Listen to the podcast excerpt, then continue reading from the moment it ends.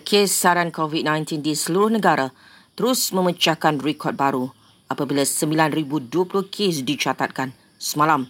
Selangor mencatatkan angka tertinggi itu 2,836, ikuti Kelantan 907 dan Negeri Sembilan 898. Bilangan pesakit yang maut juga merekodkan angka tertinggi itu 98 orang. Sementara itu, 1,019 kes COVID-19 dikesan melibatkan 26 kluster yang berpunca daripada sambutan Aidilfitri. Menurut Kementerian Kesihatan daripada jumlah itu, dua kematian telah dilaporkan manakala satu kes sedang dirawat di ICU.